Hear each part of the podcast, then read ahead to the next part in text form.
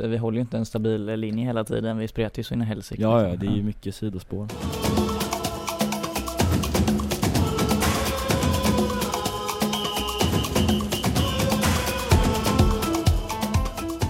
Copa Mundial är tillbaka men det är inte, det är inte fredag Wille Nej det är inte Det är jävligt konstigt, det är, eller är det tisdag då? Ja idag är det tisdag. Ja, men det är bra när man inte ens vet vilken veckodag det är eh, Men som sagt, vi ska ju Det är en bra början Rivstart här Bra på... rivstart. Vi ska ju iväg till Stockholm så vi hinner inte spela in på fredag så då blir det ett eh, tidigare avsnitt men det, det har hänt en del ändå så då, då kör vi likväl nu Mm. Jag tänker en sån sak, eh, Liverpool de fick ju inte sin efterlängtade ligatitel Nej, nej vi fick ju inte det. Eh, Vi. Vi, ja men jag säger ju vi till, till Liverpool. En Ja, arbetsskada höll jag på att säga. Ja. Nej men eh, ändå väntat. Det var väl ingen som hoppades på att Brighton skulle kunna ta poäng av City. Eh, Men det börjar ju ändå bra, så Brighton till ledningen ja, precis. Murray nickade in. Kände man lite då att, eh, fan det kan ändå gå det här Alltså jag vet inte, jag måste ärligt säga att jag aldrig riktigt hoppades på att, eh, eller hade någon förhoppning om att det skulle hålla men eh, Men det är klart att det var ju, arenan var ju liksom i Helt eh, upplösningstillstånd när, när Brighton satte det 1-0 målet. Men eh, Nej för, för min del, jag, jag trodde liksom aldrig riktigt på det heller. Hade 2-0 kommit däremot kanske, då hade man väl börjat kanske tänka tanken. Men nu 1-0, det kändes aldrig tryggt någon gång. Agüero kommer med snabb kvittering direkt efter, det känns ändå som jäkligt viktigt för City där att få in den bollen och sen dog väl matchen lite när 2-1 kom in och man, man kände väl att det inte, det var egentligen inte hotat där Nej, nej men precis, precis. Det kom lite för fort det där eh, kvitteringsmålet och eh, då kände man väl direkt att det här kommer ju aldrig gå liksom. Brighton är ju för mediokra och City är för bra helt enkelt och det här gapet mellan, eh, mellan Liverpool, City och, eh, och resten av ligan är ju som bekant eh, väldigt stort. Så att det, ja, jag vet inte, det var liksom för, för stor eh, klasskillnad helt enkelt. Men jag tänker, du, du såg ju ändå Liverpool-matchen, jag utgår från det i alla fall. Ja, oh ja, det Hur var, konstigt. Ja. Hur var, alltså hur var reaktionerna på läktaren när man ändå insåg att det här skiter sig? Eh, Ja men det var fortfarande nöjt liksom, alltså det är ju den, Liverpool gör ju sin bästa säsong på, eh, alltså Sen vi vann titeln liksom på 90-talet i stora drag. Så att, eh, nej det var liksom ingen som var jättebesviken, det var liksom inga som Jürgen Klopp sa efter matchen också, det var inga tårar på läktarna eller några burop eller någonting. Det var bara liksom att, eh, ja men det är bara mm, applådera och fira liksom den, den otroligt fina säsong som eh, Liverpool ändå har gjort. För det går ju liksom, det finns ju ingenting att klaga på liksom egentligen. Men hade det Alltså, varit, jag tänkte hade det varit samma reaktion om man nu inte hade tagit sig till en Champions League-final? Det är fortfarande en bra säsong, du skulle i så fall åka ut en semi i Champions och bli tvåa på 97 poäng i Premier League, men du vinner ju ingenting liksom. Nej alltså det beror väl lite på hur den här matchen mot Barcelona hade utspelat sig. Alltså bortamatchen eh, som, jag, som vi har pratat om tidigare var ju eh, ganska mycket otur och, och lite dålig skärpa i avslutslägena men eh, jag menar hade man eh, vunnit med 3-0 efter, efter fulltid mot Barcelona och eh, åkt ut på straffar så liksom är det ju svårt att, att, att klandra Liverpool ändå liksom. Men eh, hade man eh, åkt ut liksom eh, på ett annat sätt där så tror jag att eh, fansen hade tittat på det annorlunda men nu tror jag ändå att eh, Ja men det, det är liksom, det går inte att, det, det finns liksom ingenting att klaga på liksom. Det har blivit så fruktansvärt mycket bättre under de senaste säsongerna så att det det, det blir löjligt att, att, sitta och klaga på saker, för 97 poäng i Premier League, det, det talar i sitt tydliga språk. Jo men jag tänker även om man nu skulle torska den här Champions League-finalen mot Tottenham det- Du säger att det är en bra säsong men det känns ju utifrån, det blir ingen titel.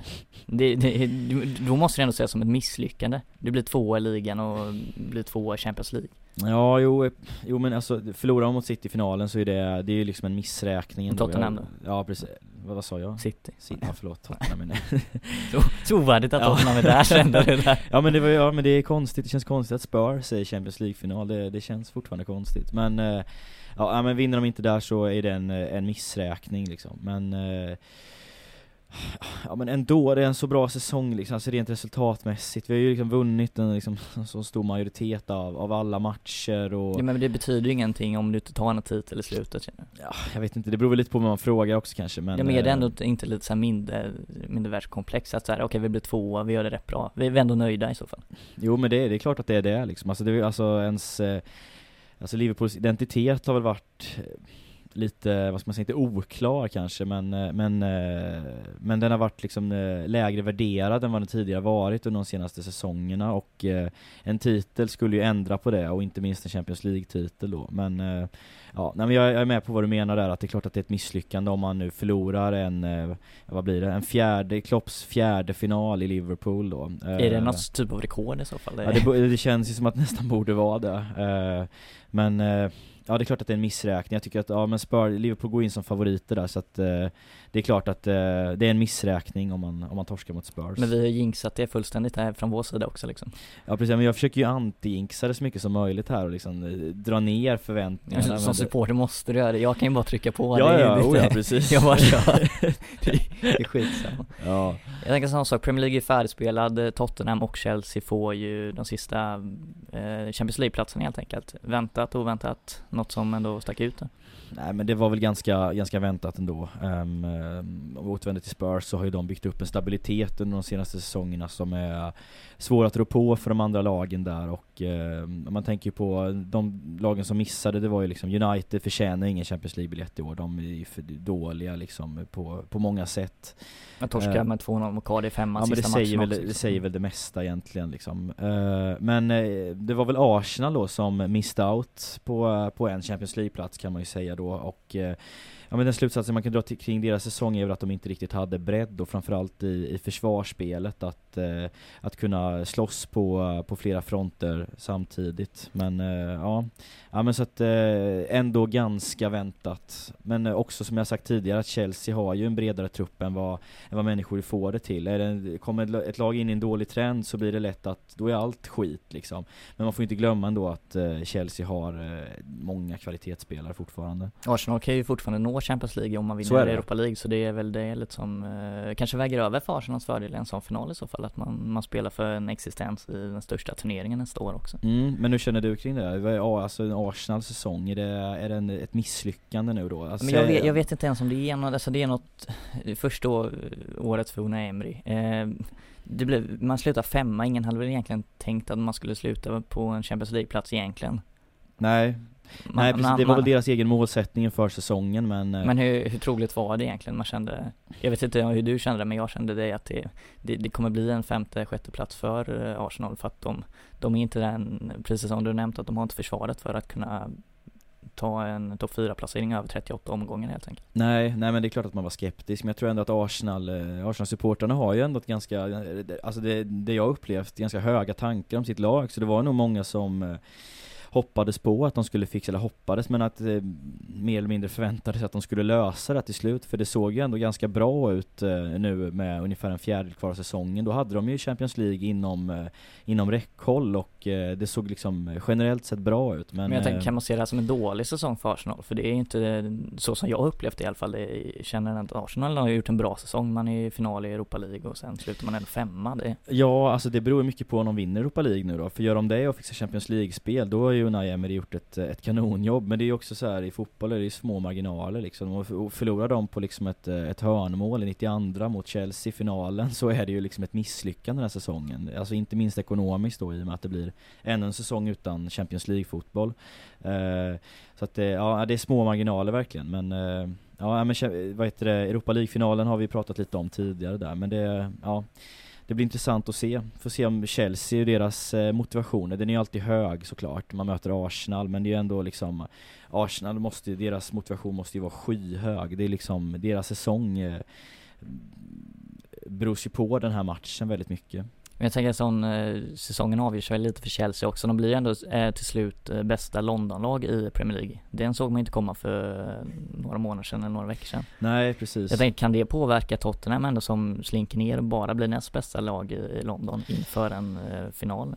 Uh, ja, inte inför finalen tror jag inte att det har så mycket betydelse egentligen. Om du tänker säsongen som helhet då, att det blir det ett misslyckande om man, eller det, det är ändå bragging toppen. rights Bra Ja, är det bragging rightsen det har i så fall? Ja men bragging rightsen har man ju liksom, men rent sportsligt så betyder det ju egentligen ingenting. Båda lagen är i Champions League nästa säsong. Men, eh, men om man ska vända på det lite och kolla på uh, Sarri, alltså vilket, uh, apropå varit under kritik och haft det tufft under säsongen, han löser ändå en tredje plats här och det är ju liksom Men får han den credden ändå? För det känns som Sarri är väl egentligen kvar i det här att man, man är lite skeptisk vad han egentligen har gjort för Chelsea, även om han slutar trea till slut. Det känns inte som allmänheten ser där att eh, Sarri har ändå gjort ett bra jobb i år. Mm, absolut, nej men alltså Chelsea hade ju ingen särskilt rolig säsong eh, förra året heller liksom och det, det har ju funnits mycket problem men att eh, och han har ju fått utstå så mycket kritik, Sarri. Sen eh, som jag säger nu för tredje gången där att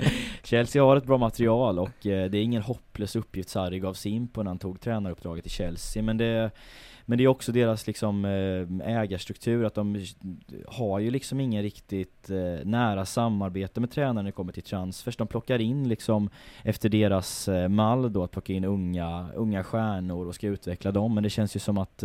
Men de lånas ju ut ändå liksom. Ja men till slut gör, gör de ju det. Och man vet ju liksom inte hur mycket inflytande Sarri har fått i, i värvningarna liksom. Pulisic är det Sarris vilja eller är det mer Chelseas liksom varumärke att de vill få in en amerikanare och så vidare och så vidare Men jag tror, hur, hur, känner Sarri inför nästa säsong? Chelsea kommer antagligen inte få värva de två kommande fönstren Känner man att man vill sitta kvar eh, i den här Chelsea-båten eller är det kanske dags att lämna när man har gjort en hyfsat bra säsong och tagit eh, klubben till Champions League nästa år? Eller vill man, för Sarri tänker ja, du? för Sarris del? Ja Eller vill man vara med på den här resan även om det kanske inte är hans lag fullt ut precis som du sa? Jo men alltså jag, jag tror väl ändå att han blir kvar nu, sen om det är rätt beslut eller inte, det är ju, det är ju svårt att säga nu men uh, att, uh, att han blir kvar, jag tror ändå att han blir kvar faktiskt. Det finns ju mycket lånespelare som är ute i Europa, i, i, alla möjliga klubbar. Så att det finns ju ändå liksom lite underlag där att plocka av så att, uh, ja men det ja, men det är ändå kul, lite intressant att följa Chelsea om de kan plocka tillbaks några av de här utlånade talangerna och eh, För det är väl det man måste lag, göra liksom. nästan eh, inför nästa säsong nu när man ja, får värva Ja men det är, ju, det är ju det enda valet man har liksom nu när man inte får värva så att, eh, ja men jag tycker ändå att det är, det är in, lite intressanta tider liksom så Har att, man eh, Tam Abraham, är han på kontrakt fortfarande i Chelsea? Eh, ja det är För det är väl en fin spelare att plocka in inför nästa säsong i så fall? Mm. Man inte riktigt har fått in det här anfallsspelet med Higuain har inte funkat jättebra i Chelsea Alltså det, nej men sådär men Sarri har ju liksom eh, höga, höga förväntningar på honom för han eh, gick ut och sa det på en presskonferens tror jag att eh, om Gonzalo Higuain är kvar nästa säsong så kan Chelsea uträtta stora grejer. Eh, så att eh, jag tror han är, han är absolut med i, i eh, Chelseas eh, framtida planer. Nu vet jag dock inte hur det ser ut med värvningsförbudet, alltså kan de eh, få loss honom ändå? För han är väl bara på lån eller är det med köpoption och sånt där? Väldigt oklart, jag är inte inrutad på Chelsea Chelseas värvnings Ja du är inte det? Nej, nej det är dåligt faktiskt, det är dåligt Ja Han bara koll på alla de här Vitesse-gubbarna mm. Jag tänker sån sak, om Chelsea nu inte får värva, man kommer antagligen tappa Eden Hazard till eh, Real Madrid Eller går ut och sagt att eh, han kommer presenteras efter Europa League-finalen mm. 100 miljoner ja. Är det en bra värvning för Zidans eh, nybygge i Real helt enkelt? Ja, det är ju svårt att att säga på förhand. Det är klart att Eden Hazard är ju liksom en... Men det har ändå snackats om att han ska dit ett tag nu och att det är mm. Men så känner man, är det, är det bara för att han ska dit eller har han något att uträtta i Real helt enkelt? Jo men det känns väl ändå som att det är liksom rätt timing på sätt och vis. Nu är han väl 28 år och det är liksom sista chansen att, att göra den där stora flytten.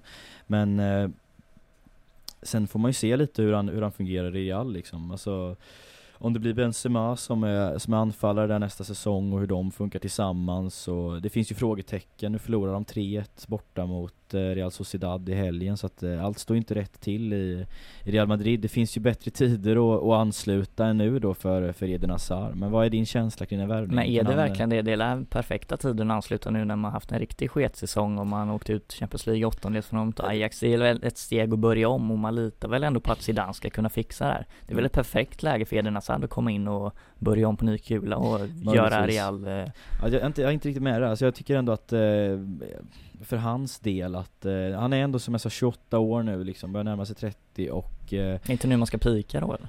Jo men jag tänker att det är väl skönare att komma in som en ung spelare i det läget och liksom ha chans att, att bygga upp någonting som typ när Klopp var i Liverpool och plockade in en sån som Robertson som har liksom fått utvecklas in i det här laget och, och tagit en plats och verkligen blommat ut. Jag känner som att eh, spontant att det kanske kunde vara bra för Eden Hazard att komma till liksom något mer färdigt än vad, än vad Real Madrid är nu liksom. Men eh, ja, nej, men vi, vi får väl se helt enkelt. Det känns väl ändå som att eh, värvningen är, är het och att eh, L'Equipes uppgifter inte är humbug liksom. Vi måste ju ändå lita på att eh, L'Equipe talar sanning helt enkelt. Ja. Hur, Det- kä- hur känner du kring, eh, kring Real Madrid och eh, liksom eh, det du har sett av dem i år? Och hur tror du Eden Hazard skulle passa in där? Liksom är det en perfect det ju, match? nej men jag tänker också, man får egentligen tänka bort den här säsongen, hur det har sett ut. Det känns ju som, nu har inte Gareth Bale spelat så mycket, men han kommer antagligen lämna, lämna som det ser ut. Kommer han göra det dock? Jag känner bara att han kommer vem, inte vill, få vem vill jo, ha han kommer honom? inte, han kommer inte få spela ändå. Jag läste något om att han skulle gå på lån till Tottenham, han skulle få en fet lön som Londonklubben skulle betala i så fall, men det beror ju på, alltså Mm det känns ju Alltså vad vill Gareth Bale egentligen? Vill han ens vara kvar i Real eller? För Real vill ju inte ha kvar honom. Nej men alltså han har väl gått ut och sagt att han vill vara kvar i Real Madrid För jag tror han, han trivs väl ändå ganska bra där Det är väl ändå liksom typ världens största klubb nästan liksom. Tänka efter, ja det är Ja, men typ. Så att, eh, men han vill nog vara kvar, men sen vill ju inte Real ha kvar honom. Han är ju, kostar ju hur mycket pengar som helst och, och tillför ju Sett till pengen väldigt lite. Men, eh, Han spelar inte så mycket skadad hela tiden också. nej men precis. Och eh, ja, men sen kan man ju fråga sig om han, kommer han fungera i, i Spurs liksom i det laget när otroligt hårt arbetande Spurs då? Det har väl inte varit Gareth Bales starka sida direkt att vara någon slags box-till-box-spelare Nej, men det eh, känner jag ju också lite fundera på, det. vad skulle Gareth Bale hamna i så fall? Vilken klubb skulle plocka in han? Ja men det, det är ju Det det, känns som är som här- omöjligt att säga Men det känns som en United-värvning när man gjorde Alexis Sanchez, att det skiter sig fullständigt igen liksom. Ja nej men det, ja det skulle ju förvåna mig om United går i den fällan igen Det känns som att alla deras värvningar de har gjort, som är de storvärvningarna senaste säsongen Ja men då ska man ju gå i den fällan igen tänker jag. Ja och eh, det är väl kanske inte helt omöjligt att de, att de gör det heller Men jag vet inte, han är ju inte så, han är inte så het Gareth Bale förstår inte vilket lag Det är klart att han har förmåga att prestera en, en otroligt bra Men jag tänker som, liksom. som klubb som Bayern München, tappar både Frank Ribéry och Robben, behöver någon ersättare, man har Serge Gnabry, kan inte Bale komma in och få en ny vår i München helt enkelt? Kanske, kanske, men det är också den lönen, jag vet inte riktigt, alltså Bayern München betalar ut höga löner men jag tror inte att det liksom står ändå i paritet med vad han får nu i Real Madrid och vad han kommer kräva i nästa klubb så att, eh, ja, jag vet inte, det Ja, jag, har verkligen inga uppslag på vad som skulle kunna vara liksom en realistisk nästa klubb för Bale Ska han lägga ner helt enkelt bara? flytta, flytta till MLS Ja men det är ju någonting? typ Kina eller MLS eller vad det nu kan vara, men han är ju liksom lite för bra Ja men det för känns ju också, som han har liksom. mer att ge i Europa liksom. Ja. Gareth Bale känns ju inte slut även om han har haft eh, riktigt sketår i Real helt enkelt. Nej precis. Ja. Gillar du Gareth Bale? Gillar du spelaren? När han är bra absolut. Ja. Nej, när han sitter på bänken, nej då fattar jag, då gillar jag inte honom. Nej. Han ska ju inte sitta, han ska ju in och starta i en, eh, i ett, en toppklubb. Sen Mm. vilken toppklubb som vill eh, ha honom, det känns väldigt osäkert. Just nu känns det väldigt oklart. Jag tänker en sån eh, klubb som Inter kanske är sugna. De har ju ändå eh, varit lite på fronten nu att det, det var snack att de kommer plocka in Godin. Godin Mm. gör ju sin sista säsong i Atletico. Är det en bra värvning för eh, Inter? Alltså det kan det väl vara. Spontant när, när du sa Inter, jag har inte läst så mycket om, eh, jag vet inte ens om det finns några liksom rykten kring det riktigt men... eh, Ja, det har väl varit snack i italienska medier att det skulle vara rätt klart i och för sig. Sen ja, är- med, Godin tänker med jag. Godin, Ja precis, ja. men jag tänker Gareth Bale liksom till... eh, Jag tänkte att det skulle vara en brygga över, men Ja nej. du tänkte okej. Nu ska vi gå på Godin istället. Ja vi kör Godin istället kör då. Godin. Ja men det är ju alltså en eh, försvarsgigant Godin, det har alltid hållit honom väldigt högt, litet eh, svin i försvaret liksom men... Eh, Är det en sån gubbe inte behöver få in? Jag tänker ändå man har Skriniar där, man har De Vrij, eh, vem har Miranda? Miranda, ja det är precis, alltså Miranda, jag vet inte hur hur bra han har varit, han har väl varit liksom lite, han var väl väldigt bra när han kom dit men har väl varit liksom lite upp och ner efter, efter det Men, vilka eh, satsar man egentligen på? De och Skriniar är inte jättegamla, Godin ändå en 34? Ja, ja något sånt, ja är han inte med nu? Han 35? 35? Ja, ja, något, ja, något sånt. Men, eh, ja, men det känns ju som att de har ett spikat mittbackspar med De och eh, Skriniar där. Men eh, blir de av med, med Skriniar då, det har ju funnits hur mycket intresse som helst från till exempel United och, och andra storklubbar. Det är ju, ja, det är en spelare som jag håller ju- väldigt högt. Det känns ju inte som att han lämnar heller, det känns som att han ändå kommer vara kvar Nu när Inter ändå säkrar Champions League till nästa säsong och det känns som att han börjar bygga på något nytt Spalletti Mm. lär ju inte sitta kvar eh, Vi snackat om att Conte ska komma Conte är väl nästan klar där nu? Conte är nästan klar det som. precis, Ja. eh, men jag tänker sån, alltså som Conte och Diego Godin Det känns Mm. ju som en match made in heaven liksom Jo men lite så känns det ju som faktiskt, att det, det finns nog en ljus framtid där. Men det är ju också så här, är, under Antonio Conte blir det väl troligtvis en trebackslinje då och eh, då kan man behöva en till, en till gubbe i försvaret där och då kan ju gå, ja, men gå in i den centrala rollen med eh, De Vrij och eh, Skriniar bredvid sig där. Det kan nog bli rätt fint känner jag spontant. Känner att det kan luta åt en eh, Scudetto nästa år eller? Ah, det är ju tveksamt när Juventus har den Någon gång måste det ta slut där Ja men jag, jag mer än någon annan sitter väl och väntar på den dagen men ja, eh, jag, jag gör inte att, det Nej du gör ju inte det, men jag har ju svårt att se det hända faktiskt Så att, eh, nej jag, Juventus tror jag ändå håller kvar nästa säsong också Får se helt enkelt vem som, vem som plockar scudetton. Eh, Ändå lite, vi pratade lite om att Brescia hade ju gått upp nu från mm. Serie B. Palermo var ju på väg att göra det också. Nu har det hört det senaste, vad har hänt vill egentligen? Ja, att de har väl så mycket ekonomiska problem att de har tvångsdegraderats till Serie C. Man gick ut och sa att det var eh, administrativa oegentligheter. Det är ett fint ord för ett pengatvätt helt enkelt, eh, vad vi har hört eh, men, eh, ja, Palermo, vad gör man? Man åker ner och får börja om i Serie C, vad kan det betyda för den här klubben egentligen? Ja, alltså det, jag är väl inte jätteinsatt i, eh, i italienska söderns klubbar direkt sådär. Men, eh, men det är klart att det är, trå det är tråkigt. Klubb på uppmatch var nära att ta en Serie A-plats liksom. Det, jo, det är inte där självbilden är för Palermo liksom. Nej, nej men alla de här andra ligorna har man väl något slags getöga på, går in och kollar lite ibland och det går. Och man har ju sett att Palermo har ändå funnits med i toppen där och, och gått bra. Uh, så att jag, jag har alltid varit svag för Palermos tröjor så jag har alltid ja, velat ha dem. inte alla det, alla är väl Jo men det är väl, ja, lite uttjatat kanske men jag, ja. ja men de är fina så att eh, Palermo känns ju som ett eh, lag som ska ligga i Serie A på något sätt men eh, Ja, nej men det är lite tråkigt men eh, ja, det är frågan vad som händer. Jag vet inte vad som har hänt med Samparini och, och hela situationen där nere. Jag tror ingen har koll på Palermos situation egentligen, vad det är som händer. Det känns som det kommer utkristallisera sig och så får vi egentligen se ja, förhoppningsvis. vad Ja i och för sig, det är Italien, man vet ju inte vad, vad som händer egentligen. Nej. Det kan bara, vi sopar allt under mattan och så börjar vi om helt enkelt. Jo precis. Ja men spontant eh, tråkigt men eh, ja, de kanske behöver en riktig mm, omstart, lägre ner i seriesystemet. Jag tänker en annan tråkig sak i Italien, Daniel De, De Rossi verkar lämna Roma efter 16 år nu. Är det, är det en epok som går i graven? Ja men det är ju det, alltså Är det Totti-klass på det eller?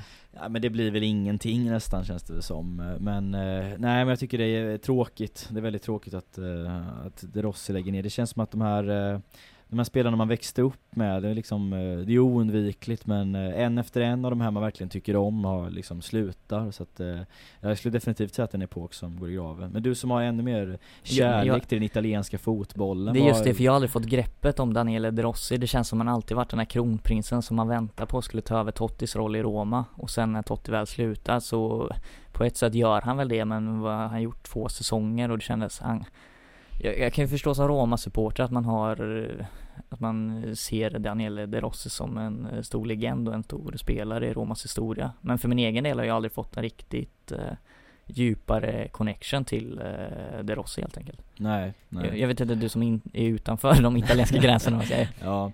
Har du något annat eller är det så här De Rossi, varmt om hjärtat inte? Nej men alltså det är väl bara att man har, eller det man har mm, sett av honom de, alltså under, under alla år, det är väl att han har liksom ett enormt Roma-hjärta och, eh, ja men sliter Kanske det som tar emot för min del Ja men det kanske är det, du kanske distanserar lite på det, det sättet men eh, Nej men alltså man har, han har ju nästan alltid spelat, man har tittat på, på Roma och eh, ja men verkligen eh, slitit eh, armar och ben av sig på att säga på planen liksom. Han gör allt för klubben helt För sin klubb, ja precis och Nej men de här eh, ikonerna där, men jag tycker jag tror en efter en liksom, som sagt Men det är just slutar. den här fotbollen vi är uppväxta med, de här Daniel Rossi, vad kan ha varit runt 20 år när vi började se där? Ja. Det blir ju den första stora slitningen för oss. Det, det blir som en skilsmässa när de här spelarna får lämna. Alltså det, mm. På något sätt blir det att man, man är ju inte beredd på det, fast även om man vet att eh, dagen kommer komma.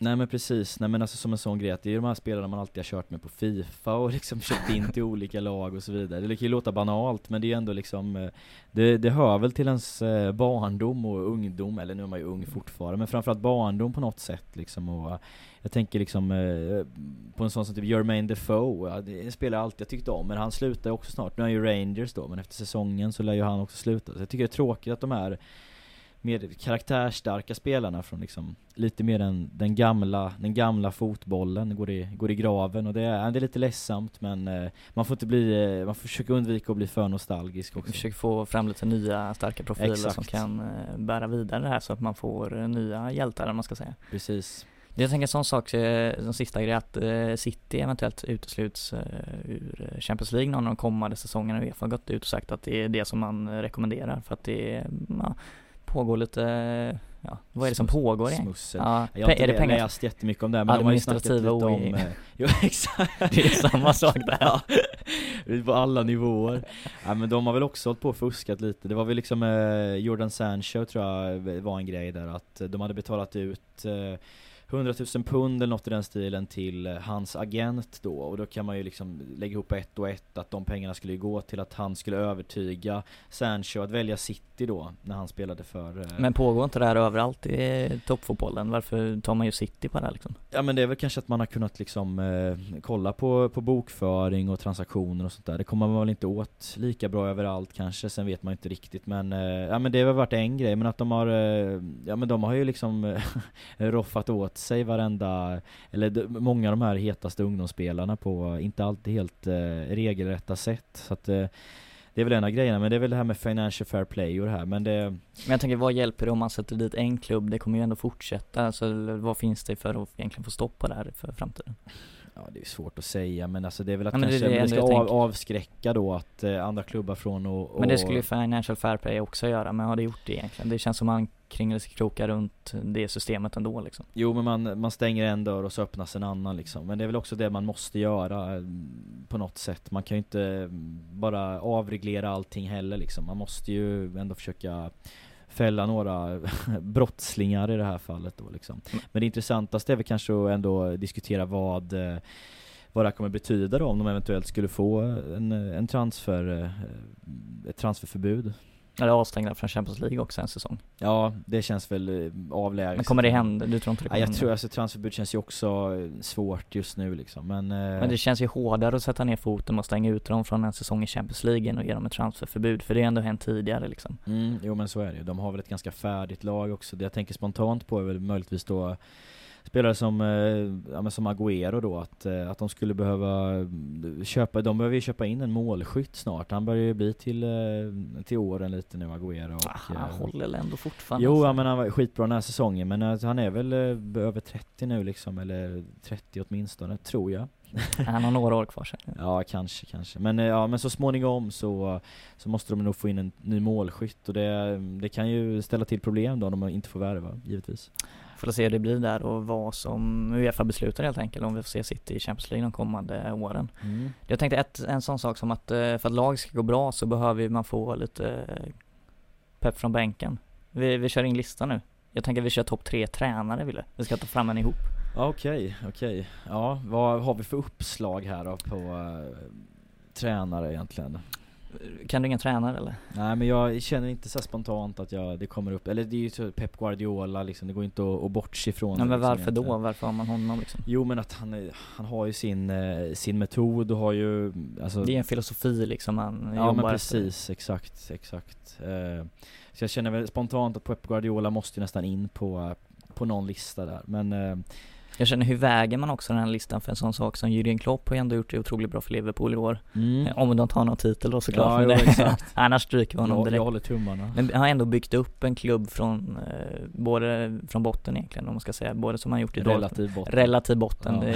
stor, storklubbsbotten om man kan säga det kan så. man säga. Eh, Både i Dortmund och i Liverpool. Mm. Eh, Kan han komma in på en sån lista eller är det Sarri byggt upp något i Napoli, Alltså, Röre det- utanför, Allegri plockade åtta scudetto med Juve, eller fyra har han plockat. Mm, alltså man skulle nästan behöva avgränsa så känner jag lite för alltså vilken, vilken eh, tidsepok man pratar tränare här men, eh, men de pratade ju om det i sista Eurotalk också då att eh, men jag tänker vi vilken- kör en epoken de senaste åren, den moderna Ja. fotbollen egentligen. Jo men precis, precis. Nej men eh,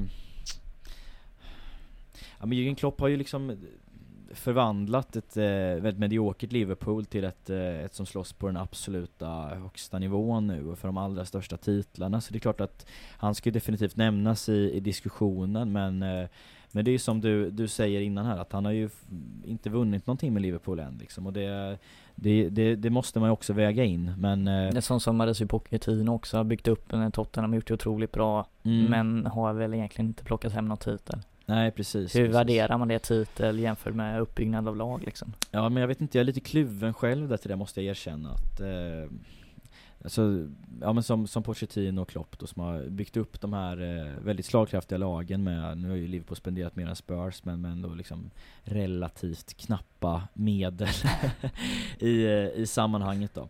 Eh, men ja, ja, men till slut så ska ju pokalerna hem där då, men eh, Pep Guardiola är med på jag listan. tycker nästan att han, han borde nästan eh, toppa, känner jag spontant. Vem då? Jürgen Klopp? Nej nej, Pep Guardiola, Pep Guardiola får toppa, det kan jag hålla med om. Ja. Jag tänker sådana man rör sig ut, Zidane, vunnit otroligt mycket titlar. Kan han Ja. ändå rankas som en av de bästa? Ja, det är svårt att Han har inte byggt något från en filosofi liksom, men det är ändå, han har ju plockat titlarna. Det Ja. beror ju helt på vad vi ställer oss i den här frågan. Jo men precis, men ser man vilket lag han ärvde i, i Real Madrid där så var det ju ändå liksom en Luka Modric på toppen av sin karriär Men han fick ändå tre raka eh, Champions League-titlar. Ja. Han har aldrig åkt ut Champions League liksom, det, Nej, som tränare. nej, klart, det är klart. Men kuppspel är ju en sak och ligaspel ett annat och där var han ju inte riktigt, riktigt lika övertygad. Jag vet inte, vann han eh, ligan? Eh, Nej. han, eh, han gjorde aldrig det? Nej, han gjorde aldrig det. Nej, och det ju, får man ju också väga in då liksom. Så att jag vet inte, jag håller ju inte Zidane sådär skyhögt som vissa andra. Jag tycker mer att eh, hans eh, bragder i, i Real Madrid eh, berodde ju på att de hade ett jäkligt eh, rutinerat lag som trivdes väldigt bra i Champions League och de hade väldigt många matchvinnare liksom.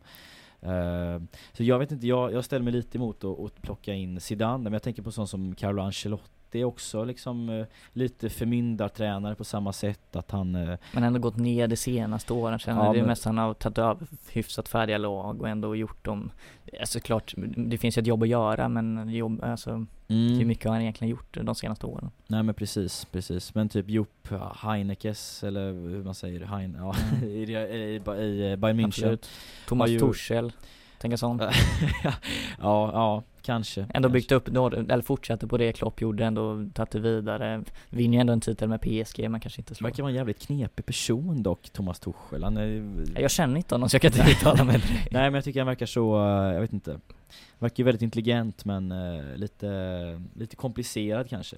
Fint sagt. Ja, men, Men om vi ska ta, du, om du väljer ut en person och jag väljer ut en person. mm, jag, jag vill ändå ha med Pep Guardiola. Jag måste... Pep Guardiola, jag tycker vi sätter han etta på listan. Ja. Sen skulle jag ändå vilja att vi, Jürgen Klopp får ändå vara med på den Ja, här det- listan, även ja. om han inte vunnit en titel. Eh, vem tar vi som tredje i så fall? Går vi titel eller går vi på utveckling? Någon, någon mellanväg kanske? Någon mellanväg?